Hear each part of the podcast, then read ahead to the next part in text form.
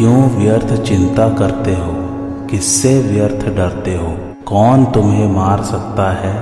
आत्मा न पैदा होती है न मरती है। जो हुआ वह अच्छा ही हुआ, जो हो रहा है वह अच्छा ही हो रहा है, जो होगा वह भी अच्छा ही होगा। तुम भूत का पश्चाताप न करो, भविष्य की चिंता न करो। वर्तमान चल रहा है, वर्तमान में रहकर जीवन जीना ही सार्थक है। तुम्हारा क्या गया जो तुम रोते हो। तुम क्या लेकर आए थे जिसके खो जाने का तुम पश्चाताप करते हो। तुमने क्या पैदा किया था जिसका नाश हो गया। तुम कुछ भी लेकर नहीं आए, जो कुछ भी लिया यहीं से लिया, जो कुछ दिया यहीं पर दिया। खाली हाथ आए, खाली हाथ ही चले। जय श्री कृष्ण मेरे सभी प्यारे कथा श्रोताओं को। मेरा नाम है नमित अग्रवाल और स्वागत है आपका मेरे चैनल कथावाचक में। प्रभु समता में रहकर कर्म करने की आज्ञा दे रहे थे। आइए आज की कथा आरंभ करते हैं।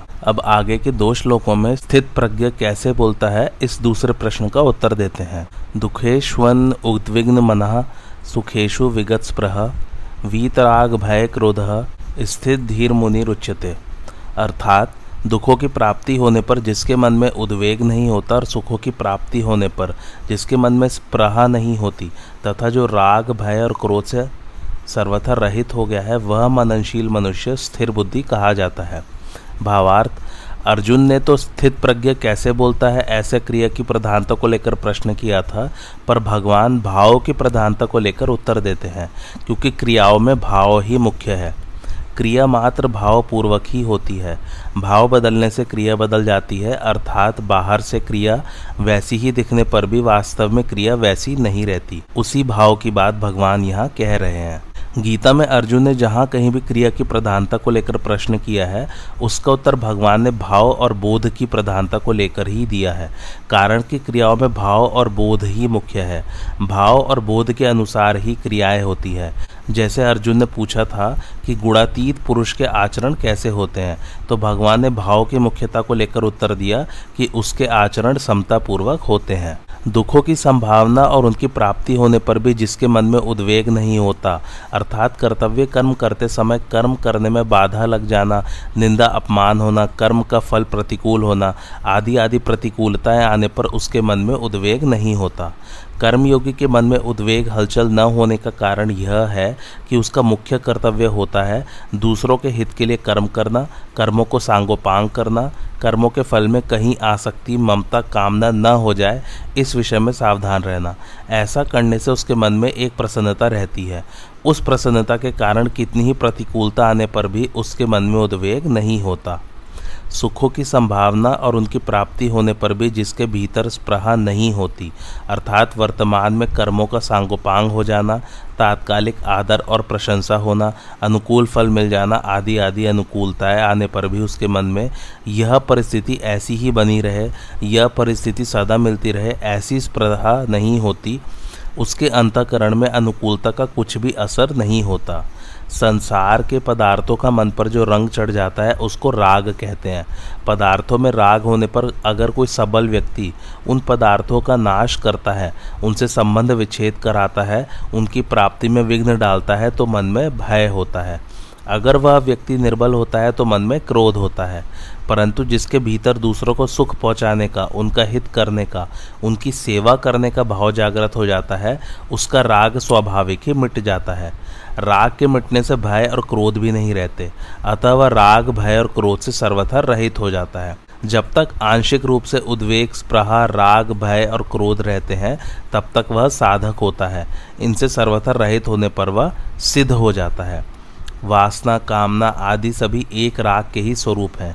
केवल वासना का तारतम्य होने से उसके अलग अलग नाम होते हैं। जैसे अंतःकरण में जो छिपा हुआ राग रहता है उसका नाम वासना है। उस वासना का ही दूसरा नाम आसक्ति और प्रियता है। मेरे को वस्तु मिल जाए ऐसी जो इच्छा होती है उसका नाम कामना है। कामना पूरी होने की जो संभावना है उसका नाम आशा है। कामना पूरी होने पर भी पदार्थों के बढ़ने की तथा पदार्थों के और मिलने की जो इच्छा होती है उसका नाम लोभ है। लोभ की मात्रा अधिक बढ़ जाने का नाम तृष्णा है। तात्पर्य है कि उत्पत्ति विनाशील पदार्थों में जो खिंचाव है, श्रेष्ठ और महत्व बुद्धि है, उसी को वासना, कामना आदि नामों से कहते हैं। ऐसे मननशील कर्मयोगी की बुद्धि स्थिर अटल हो जाती है। कर्मयोग का प्रकरण होने से यहाँ मननशील कर्मयोगी को मुनि कहा गया है। मननशीलता का तात्पर्य है सावधानी का मनन, जिससे कि मन में कोई कामना आसक्ति न आ जाए। निरंतर अनासक्त रहना ही सिद्ध कर्मयोगी की सावधानी है, क्योंकि पहले साधक अवस्था में उसकी ऐसी सावधानी रही है और इसी से वह परमात्म तत्व को प्राप्त हुआ है। यह सर्वत्रान भिस्ने हस्त तत्प्राप्य शुभाशुभम नाभिनंदति न द्वेष्टि तस्य प्रज्ञा प्रतिष्ठिता, अर्थात सब जगह आसक्ति रहित हुआ जो मनुष्य उस उस शुभ अशुभ को प्राप्त करके न तो प्रसन्न होता है और न द्वेष करता है, उसकी बुद्धि स्थिर है। भावार्थ, पूर्व श्लोक में तो भगवान ने कर्तव्य कर्म करते हुए निर्विकार रहने की बात बताई। अब इस श्लोक में कर्मों के अनुसार प्राप्त होने वाली अनुकूल प्रतिकूल परिस्थितियों में सम निर्विकार रहने की बात बताते हैं। जो सब जगह स्नेह रहित है, अर्थात जिसकी अपने कहलाने वाले शरीर, इंद्रिय, मन, बुद्धि एवं स्त्री, पुत्र, घर, धन आदि किसी में भी आसक्ति लगाव नहीं रहा है, वस्तु आदि के बने रहने से मैं बना रहा और उनके बिगड़ जाने से मैं बिगड़ गया, धन के आने से मैं बड़ा हो गया और धन के चले जाने से मैं मारा गया। यह जो वस्तु आदि में एकात्मता की तरह स्नेह है, उसका नाम अभिस्नेह है। स्थित प्रज्ञ कर्मयोगी का किसी भी वस्तु आदि में यह अभिस्नेह बिल्कुल नहीं रहता। बाहर से वस्तु, व्यक्ति, पदार्थ आदि का संयोग रहते हुए भी वह भीतर से सर्वथा निर्लिप्त रहता है। जब उस मनुष्य के सामने प्रारब्धवशात शुभ अशुभ, शोभनीय अशोभनीय, अच्छी मंदी, अनुकूल प्रतिकूल परिस्थिति आती है, तब वह अनुकूल परिस्थिति को लेकर अभिनंदित नहीं होता और प्रतिकूल परिस्थिति को लेकर द्वेष नहीं करता। अनुकूल परिस्थिति को लेकर मन में जो प्रसन्नता आती है और वाणी से भी प्रसन्नता प्रकट की जाती है तथा बाहर से भी उत्सव मनाया जाता है, यह उस परिस्थिति का अभिनंदन करना है।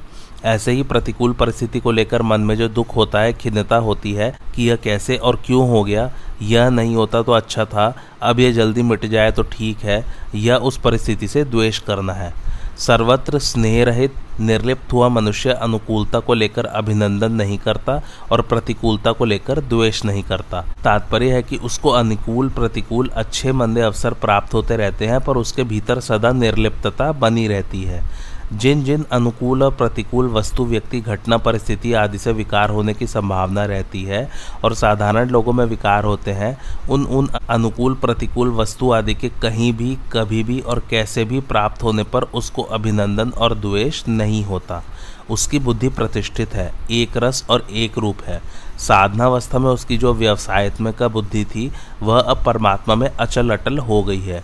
उसकी बुद्धि में यह विवेक पूर्ण रूप से जागृत हो गया है कि संसार में अच्छे मंदे के साथ वास्तव में मेरा कोई भी संबंध नहीं है, कारण कि ये अच्छे मंदे अवसर तो बदलने वाले हैं, पर मेरा स्वरूप न बदलने वाला है, अतः बदलने वाले के साथ न बदलने वाले का संबंध कैसे हो सकता है।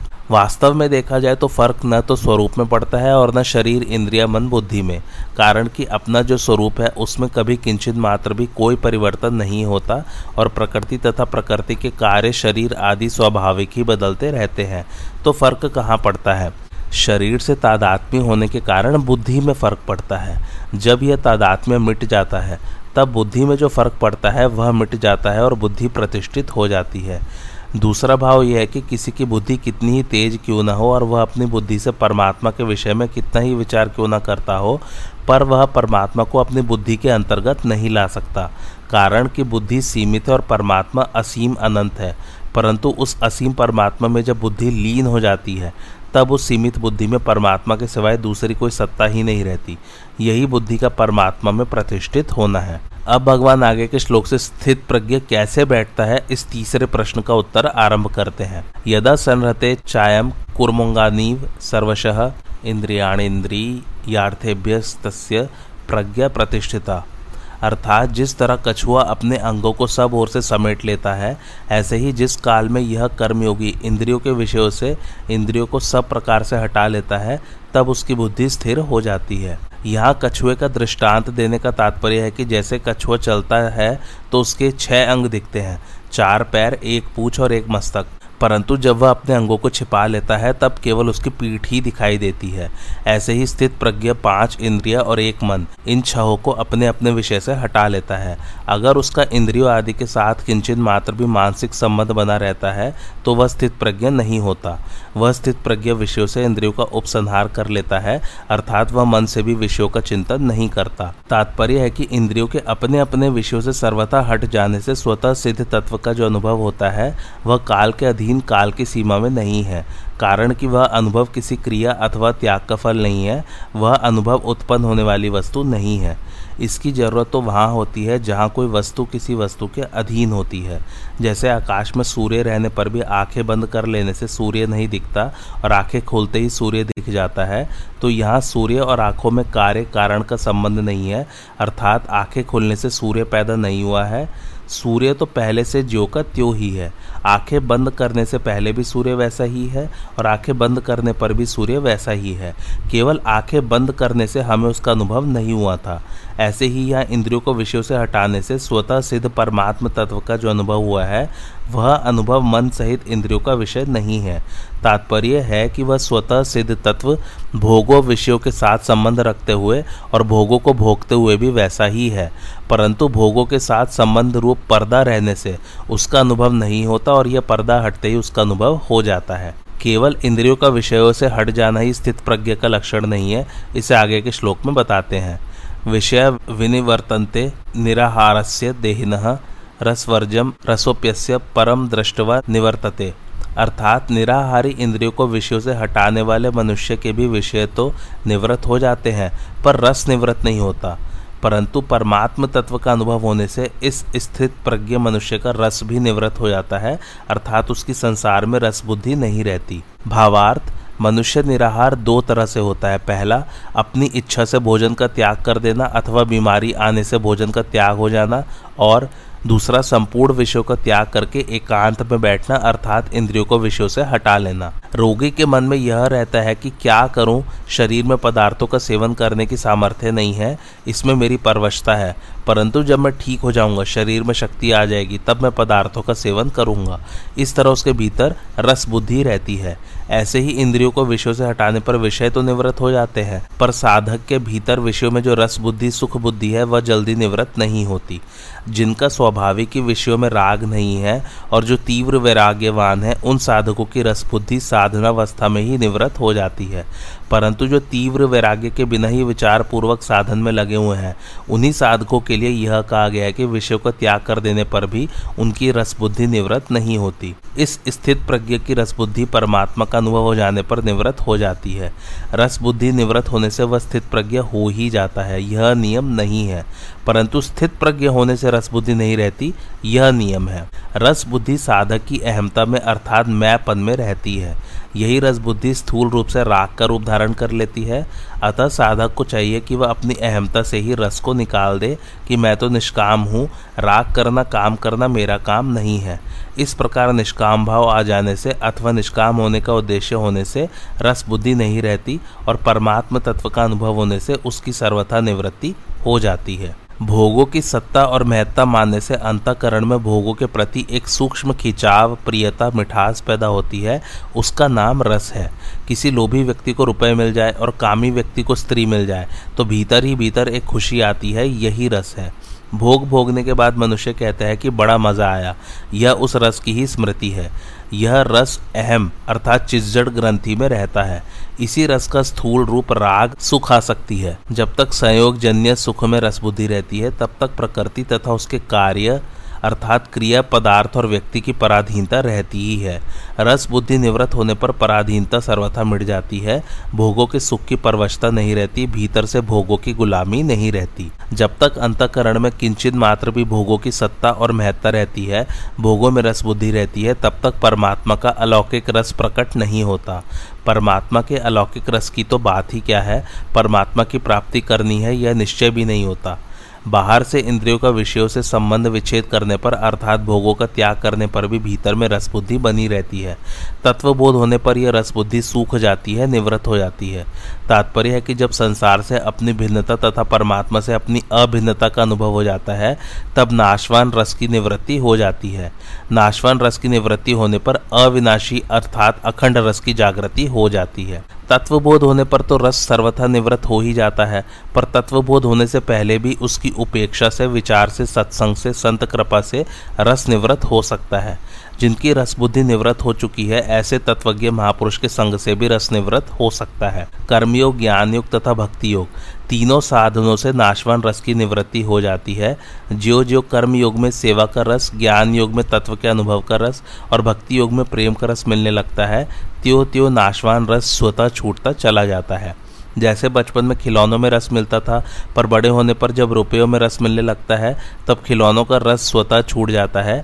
ऐसे ही साधना का रस मिलने पर भोगों का रस स्वतः छूट जाता है। रस बुद्धि के रहते हुए जब भोगों की प्राप्ति होती है तब मनुष्य का चित्त पिघल जाता है तथा वह भोगों के वशीभूत हो जाता है। परंतु रस बुद्धि निवृत्त होने के बाद जब भोगों की प्राप्ति होती है तब तत्वज्ञ महापुरुष के चित्त में किंचित मात्र भी कोई विकार पैदा नहीं होता। उसके भीतर ऐसी कोई वृत्ति पैदा नहीं होती जिससे भोग उसको अपनी ओर खींच सके। जैसे पशु के आगे रुपयों की थैली रख दे तो उसमें लोभ वृत्ति पैदा नहीं होती और सुंदर स्त्री को देखकर उसमें काम वृत्ति पैदा नहीं होती। पशु तो रुपये को और स्त्री को जानता नहीं, पर तत्वज्ञ महापुरुष रुपये को भी जानता है और स्त्री को भी, फिर भी उसमें लोभ वृत्ति और काम वृत्ति पैदा नहीं होती। जैसे हम अंगुली से शरीर के किसी अंग को खुजलाते हैं तो खुजली मिटने पर अंगुली में कोई फर्क नहीं पड़ता, कोई विकृति नहीं आती, ऐसे ही इंद्रियों से विषयों का सेवन होने पर भी तत्वज्ञ के चित्त में कोई विकार नहीं आता, वह ज्यों का त्यों निर्विकार रहता है। कारण कि रस बुद्धि निवृत्त हो जाने से वह अपने सुख के लिए किसी विषय में प्रवृत्त होता ही नहीं। उसकी प्रत्येक प्रवृत्ति दूसरों के हित और सुख के लिए ही होती है। अपने सुख के लिए किया गया विषयों का चिंतन भी पतन करने वाला हो जाता है और अपने सुख के लिए न किया गया विषयों का सेवन भी बंधनकारक नहीं होता। नाशवान रस तात्कालिक होता है, अधिक देर नहीं ठहरता। स्त्री, रुपये आदि की प्राप्ति के समय जो रस आता है वह बाद में नहीं रहता। भोजन के मिलने पर जो रस आता है वह प्रत्येक ग्रास में कम होते होते अंत में सर्वथा मिट जाता है और भोजन से अरुचि पैदा हो जाती है। परंतु अविनाशी रस कभी कम नहीं होता, प्रत्युत ज्यों का त्यों अखंड रहता है। नाशवान रस का भोग करने से परिणाम में जड़ता, अभाव, शोक, रोग, भय, उद्वेग आदि अनेक विकार पैदा होते हैं। इन विकारों से भोगी मनुष्य बच नहीं सकता क्योंकि यह भोगों का अवश्यंभावी परिणाम है। इसलिए भगवान ने दुखों का दर्शन करने की बात कही है। काम आदि दोषों से मुक्त होने पर ही मनुष्य अपने कल्याण का आचरण करता है। रस की निवृत्ति न हो तो क्या आपत्ति है, इसे आगे के श्लोक में बताते हैं। यततो ह्रापि कौन्तेय पुरुषस्य विपश्चितः इंद्रियाणि प्रमाथिनी हरन्ति प्रसभम मनः। अर्थात कारण कि हे कुंती नंदन, रस बुद्धि रहने से यत्न करते हुए विद्वान मनुष्य की भी प्रमथनशील इंद्रियां उसके मन को बलपूर्वक हर लेती हैं। भावार्थ, जो स्वयं यत्न करता है, साधन करता है, हर एक काम को विवेकपूर्वक करता है, आसक्ति और फलेच्छा का त्याग करता है, दूसरों का हित हो, दूसरों को सुख पहुँचे, दूसरों का कल्याण हो, ऐसा भाव रखता है और वैसी क्रिया भी करता है, जो स्वयं कर्तव्य अकर्तव्य सारा सार को जानता है और कौन कौन से कर्म करने से उनका क्या क्या परिणाम होता है इसको भी जानने वाला है, ऐसे विद्वान पुरुष के लिए प्रयत्न करने वाले, ऐसे विद्वान पुरुष की भी प्रमथनशील इंद्रियां उसके मन को बलपूर्वक हर लेती हैं, विषयों की तरफ खींच लेती हैं। अर्थात वह विषयों की तरफ खींच जाता है, आकृष्ट हो जाता है। इसका कारण यह है कि जब तक बुद्धि सर्वथा परमात्म तत्व में प्रतिष्ठित नहीं होती, बुद्धि में संसार की यत्किंचित सत्ता रहती है। विषयेंद्रिय संबंध से सुख होता है, भोगे हुए भोगों के संस्कार रहते हैं, तब तक साधन परायण बुद्धिमान विवेकी पुरुष की भी इंद्रियां सर्वथा वश में नहीं होती। इंद्रियों के विषय सामने आने पर भोगे हुए भोगों के संस्कारों के कारण इंद्रियां मन बुद्धि को जबरदस्ती विषयों की तरफ खींच ले जाती है। ऐसे अनेक ऋषियों के उदाहरण भी आते हैं जो विषयों के सामने आने पर विचलित हो गए। अतः साधक को अपनी इंद्रियों पर कभी भी मेरी इंद्रियां वश में है ऐसा विश्वास नहीं करना चाहिए और कभी भी यह अभिमान नहीं करना चाहिए कि मैं जितेंद्रिय हो गया हूँ। पूर्व श्लोक में यह बताया कि रस बुद्धि रहने से यत्न करते हुए विद्वान मनुष्य की भी इंद्रियां उसके मन को हर लेती हैं, जिससे उसकी बुद्धि परमात्मा में प्रतिष्ठित नहीं होती। अतः रस बुद्धि को दूर कैसे किया जाए इसका उपाय आगे के श्लोक में बताते हैं। तानि सर्वाणि संयम्य युक्त आसीत मत्परः वशे ही यस्येन्द्रियाणि तस्य प्रज्ञा प्रतिष्ठिता। अर्थात कर्मयोगी साधक उन संपूर्ण इंद्रियों को वश में करके मेरे परायण होकर बैठे, क्योंकि जिसकी इंद्रियां वश में है उसकी बुद्धि स्थिर है। भावार्थ, जो बलपूर्वक मन का हरण करने वाली इंद्रियां हैं उन सबको वश में करके अर्थात सजगता पूर्वक उनको कभी भी विषयों में विचलित न होने देकर स्वयं मेरे परायण हो जाए। तात्पर्य यह हुआ कि जब साधक इंद्रियों को वश में करता है तब उसमें अपने बल का अभिमान रहता है कि मैंने इंद्रियों को अपने वश में किया है। यह अभिमान साधक को उन्नत नहीं होने देता और उसे भगवान से विमुख करा देता है।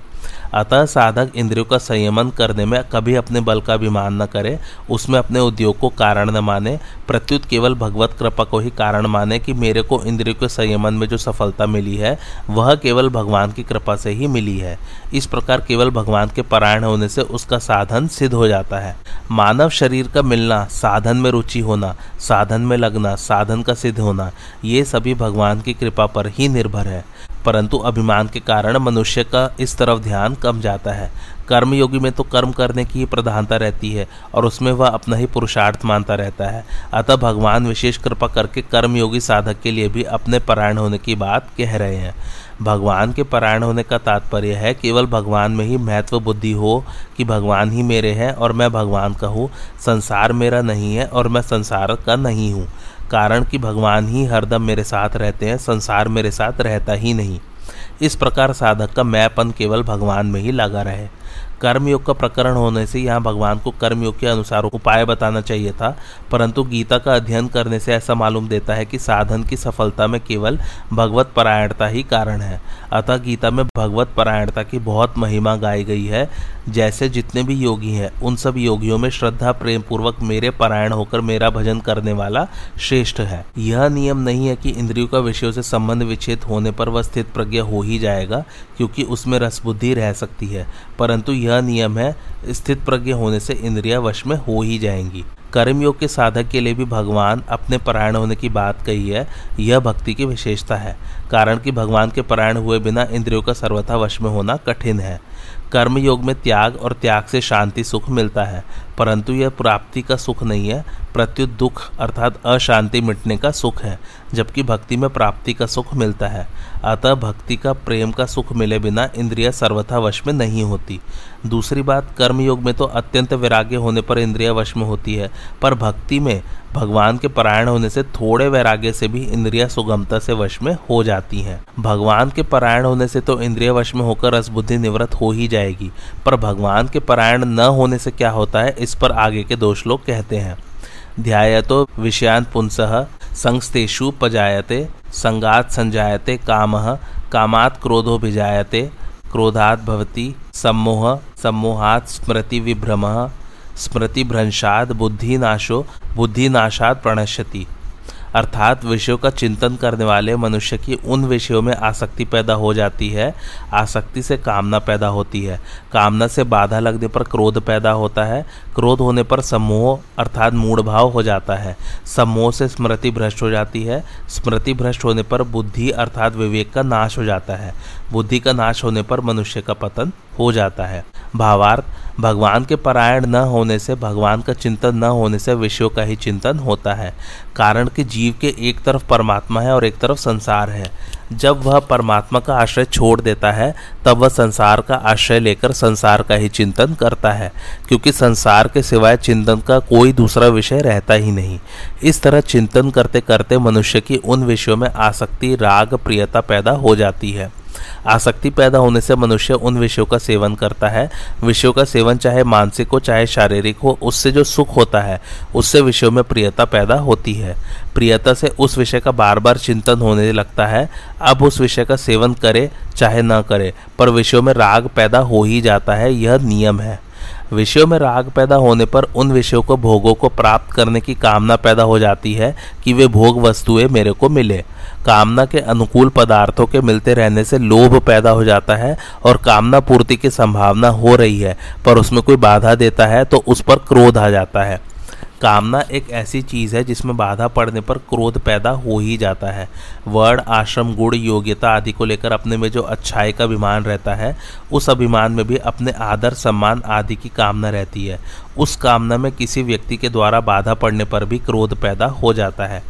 कामना रजोगुणी वृत्ति है, सम्मोह तमोगुणी वृत्ति है और क्रोध रजोगुण तथा तमोगुण के बीच की वृत्ति है। कहीं भी किसी भी बात को लेकर क्रोध आता है तो उसके मूल में कहीं ना कहीं राग अवश्य होता है। जैसे नीति न्याय से विरुद्ध काम करने वाले को देखकर क्रोध आता है तो नीति न्याय में राग है। अपमान तिरस्कार करने वाले पर क्रोध आता है तो मान सत्कार में राग है। निंदा करने वाले पर क्रोध आता है तो प्रशंसा में राग है। दोषारोपण करने वाले पर क्रोध आता है तो निर्दोषता के अभिमान में राग है, आदि आदि। क्रोध से सम्मोह होता है अर्थात मूढ़ता छा जाती है। वास्तव में देखा जाए तो काम, क्रोध, लोभ और ममता इन चारों से ही सम्मोह होता है। जैसे पहला, काम से जो सम्मोह होता है उसमें विवेक शक्ति ढक जाने से मनुष्य काम के वशीभूत होकर न करने लायक कार्य भी कर बैठता है।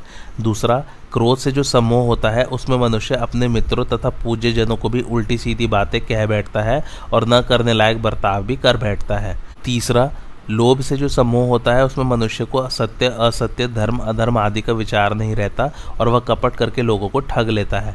चौथा, ममता से जो सम्मोह होता है उसमें समभाव नहीं रहता, प्रत्युत पक्षपात पैदा हो जाता है। अगर काम, क्रोध, लोभ और ममता इन चारों से ही सम्मोह होता है तो फिर भगवान ने यहाँ केवल क्रोध का ही नाम क्यों लिया? इसमें गहराई से देखा जाए तो काम, लोभ और ममता इनमें तो अपने सुख भोग और स्वार्थ की वृत्ति जागृत रहती है, पर क्रोध में दूसरों का अनिष्ट करने की वृत्ति जागृत रहती है।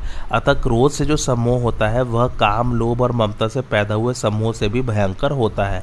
इस दृष्टि से भगवान ने यहाँ केवल क्रोध से ही सम्मोह होना बताया है। मूर्ता छा जाने से स्मृति नष्ट हो जाती है, अर्थात शास्त्रों से, सद्विचारों से जो निश्चय किया था कि अपने को ऐसा काम करना है, ऐसा साधन करना है, अपना उद्धार करना है, उसकी स्मृति नष्ट हो जाती है, उसकी याद नहीं रहती। स्मृति नष्ट होने पर बुद्धि में प्रकट होने वाला विवेक लुप्त हो जाता है, अर्थात मनुष्य में नया विचार करने की शक्ति नहीं रहती। विवेक लुप्त हो जाने से मनुष्य अपनी स्थिति से गिर जाता है। अतः इस पतन से बचने के लिए सभी साधकों को भगवान के पारायण होने की बड़ी भारी आवश्यकता है। यहाँ विषयों का ध्यान करने मात्र से राग, राग से काम, काम से क्रोध, क्रोध से सम्मोह, सम्मोह से स्मृति नाश, स्मृति नाश से बुद्धि नाश और बुद्धि नाश से पतन, यह जो क्रम बताया है इसका विवेचन करने में तो देरी लगती है, पर इन सभी वृत्तियों के पैदा होने में और उससे मनुष्य का पतन होने में देरी नहीं लगती। बिजली के करंट की तरह ये सभी वृत्तियां तत्काल पैदा होकर मनुष्य का पतन करा देती हैं। अब भगवान आगे के श्लोक में स्थित प्रज्ञ कैसे चलता है, इस चौथे प्रश्न का उत्तर देते हैं।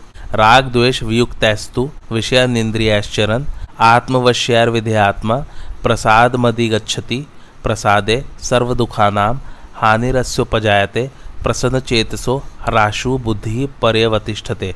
अर्थात परंतु वशीभूत अंतकरण वाला कर्मयोगी साधक राग द्वेष से रहित अपने वश में की हुई इंद्रियों के द्वारा विषयों का सेवन करता हुआ अंतकरण की निर्मलता को प्राप्त हो जाता है।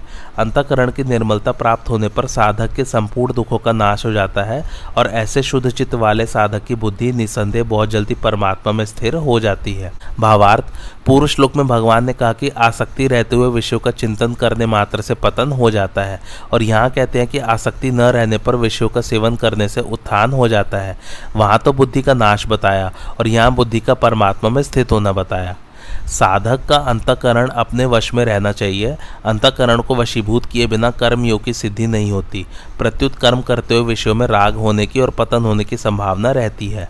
वास्तव में देखा जाए तो अंतःकरण को अपने वश में रखना हर एक साधक के लिए आवश्यक है। कर्मयोगी के लिए तो इसकी विशेष आवश्यकता है। व्यवहार करते समय इंद्रियां अपने वशीभूत होनी चाहिए और इंद्रियां वशीभूत होने के लिए इंद्रियों का राग द्वेष रहित होना जरूरी है। अतः इंद्रियों से किसी विषय का ग्रहण राग पूर्वक न हो और किसी विषय का त्याग द्वेष पूर्वक न हो। कारण कि विषयों के ग्रहण और त्याग का इतना महत्व नहीं है जितना महत्व इंद्रियों में राग और द्वेष न होने देने का है। प्रत्येक इंद्रिय के विषय में राग और द्वेष रहते हैं, साधक इनके वशीभूत न हो क्योंकि ये दोनों ही साधक के शत्रु हैं। जो साधक राग द्वेष आदि द्वंद्वों से रहित हो जाता है वह सुखपूर्वक मुक्त हो जाता है। जिसका अंतःकरण अपने वश में है और जिसकी इंद्रियां राग द्वेष से रहित तथा अपने वश में की हुई है, ऐसा साधक इंद्रियों से विषयों का सेवन अर्थात सब प्रकार का व्यवहार तो करता है पर विषयों का भोग नहीं करता। भोग बुद्धि से किया हुआ विषय सेवन ही पतन का कारण होता है। राग द्वेष रहित होकर विषयों का सेवन करने से साधक अंतःकरण की प्रसन्नता को प्राप्त होता है। यह प्रसन्नता मानसिक तप है जो शारीरिक और वाचिक तप से ऊंचा है। अतः साधक को न तो राग पूर्वक विषयों का सेवन करना चाहिए और न द्वेष पूर्वक विषयों का त्याग करना चाहिए, क्योंकि राग और द्वेष इन दोनों से ही संसार के साथ संबंध जुड़ता है। राग द्वेष से रहित इंद्रियों से विषयों का सेवन करने से जो प्रसन्नता होती है उसका अगर संग न किया जाए, भोग न किया जाए, तो वह प्रसन्नता परमात्मा की प्राप्ति करा देती है। चित्त की प्रसन्नता प्राप्त होने पर संपूर्ण दुखों का नाश हो जाता है, अर्थात कोई भी दुख नहीं रहता। कारण कि राग होने से ही चित्त में खिन्नता होती है, खिन्नता होते ही कामना पैदा हो जाती है और कामना से ही सब दुख पैदा होते हैं। परंतु जब राग मिट जाता है तब चित्त में प्रसन्नता होती है, उस प्रसन्नता से संपूर्ण दुख मिट जाते हैं। जितने भी दुख हैं वे सबके सब प्रकृति और प्रकृति के कार्य शरीर संसार के संबंध से ही होते हैं और शरीर संसार से संबंध होता है सुख की लिप्सा से। सुख की लिप्सा होती है खिन्नता से, परंतु जब प्रसन्नता होती है तब खिन्नता मिट जाती है। खिन्नता मिटने पर सुख की लिप्सा नहीं रहती। सुख की लिप्सा न रहने से शरीर संसार के साथ संबंध नहीं रहता और संबंध न रहने से संपूर्ण दुखों का अभाव हो जाता है।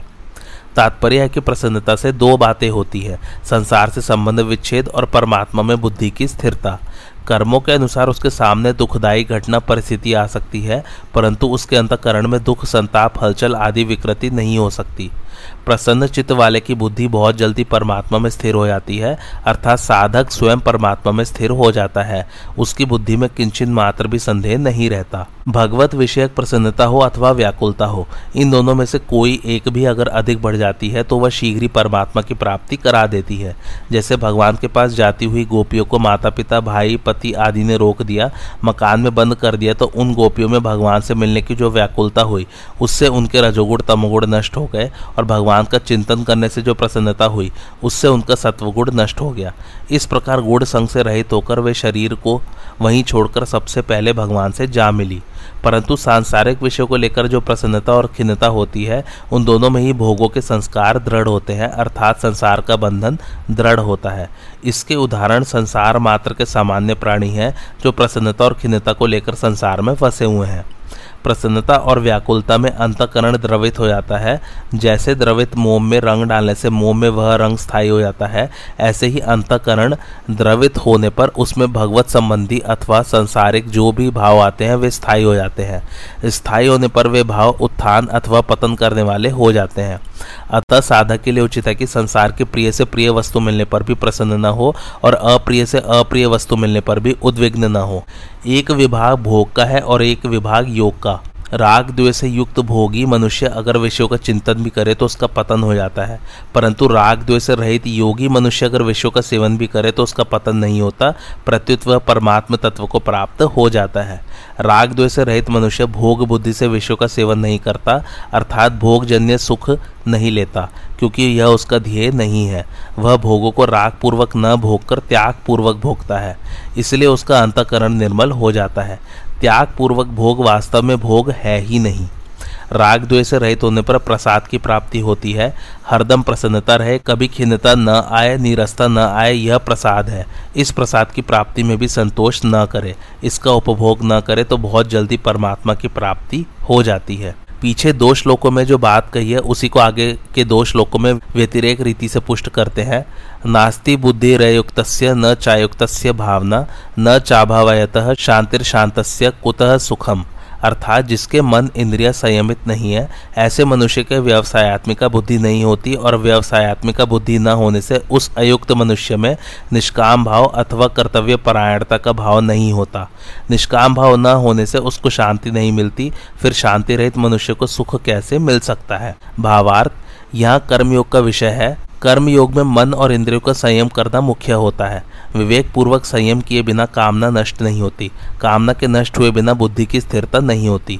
अतः कर्मयोगी साधक को पहले मन और इंद्रियों का संयम करना चाहिए, परंतु जिसका मन और इंद्रिय संयमित नहीं है उसकी बात इस श्लोक में कहते हैं। जिसका मन और इंद्रिय संयमित नहीं है ऐसे अयुक्त असंयमी पुरुष की मेरे को केवल परमात्मा प्राप्ति ही करनी है ऐसी एक निश्चय वाली बुद्धि नहीं होती। अहमता, अर्थात मैंपन का परिवर्तन हुए बिना इंद्रिया वश में नहीं होती और इंद्रियों को वश में किए बिना एक निश्चय वाली बुद्धि नहीं होती। यदि अहमता का परिवर्तन हो जाए कि मैं साधक हूँ और साधन करना ही मेरा काम है, तो मन इंद्रिया अपने आप वश में हो जाती है, उनको वश में करना नहीं पड़ता। कारण कि मन और इंद्रिय संयमित न होने से वह उत्पत्ति विनाशील सांसारिक भोगों और संग्रह में ही लगा रहता है। वह कभी मान चाहता है, कभी सुख आराम चाहता है, कभी धन चाहता है, कभी भोग चाहता है। इस प्रकार उसके भीतर अनेक तरह की कामनाएं होती रहती हैं, इसलिए उसकी बुद्धि एक निश्चय वाली नहीं होती। जिसकी बुद्धि व्यवसायत्मिक नहीं होती, उसकी मेरे को तो केवल अपने कर्तव्य का पालन करना है और फल की इच्छा, कामना, आसक्ति आदि का त्याग करना है, ऐसी भावना नहीं होती। ऐसी भावना न होने में कारण है अपना ध्येय स्थिर न होना। जो अपने कर्तव्य के परायण नहीं रहता, उसको शांति नहीं मिल सकती।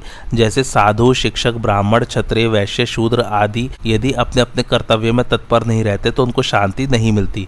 कारण के अपने कर्तव्य के पालन में दृढ़ता न रहने से ही अशांति पैदा होती है। जो अशांत है वह सुखी कैसे हो सकता है? कारण कि उसके हृदय में हरदम हलचल होती रहती है। बाहर से उसको कितने ही अनुकूल भोग आदि मिल जाए तो भी उसके हृदय की हलचल नहीं मिट सकती, अर्थात वह सुखी नहीं हो सकता। अयुक्त पुरुष की बुद्धि एक निश्चय वाली क्यों नहीं होती, इसका कारण आगे के श्लोक में बताते हैं। इंद्रियाणाम ही चरताम यन्मनो नुविधीयते तदस्य हरति प्रज्ञाम वायोर्नाव में वाम भसी।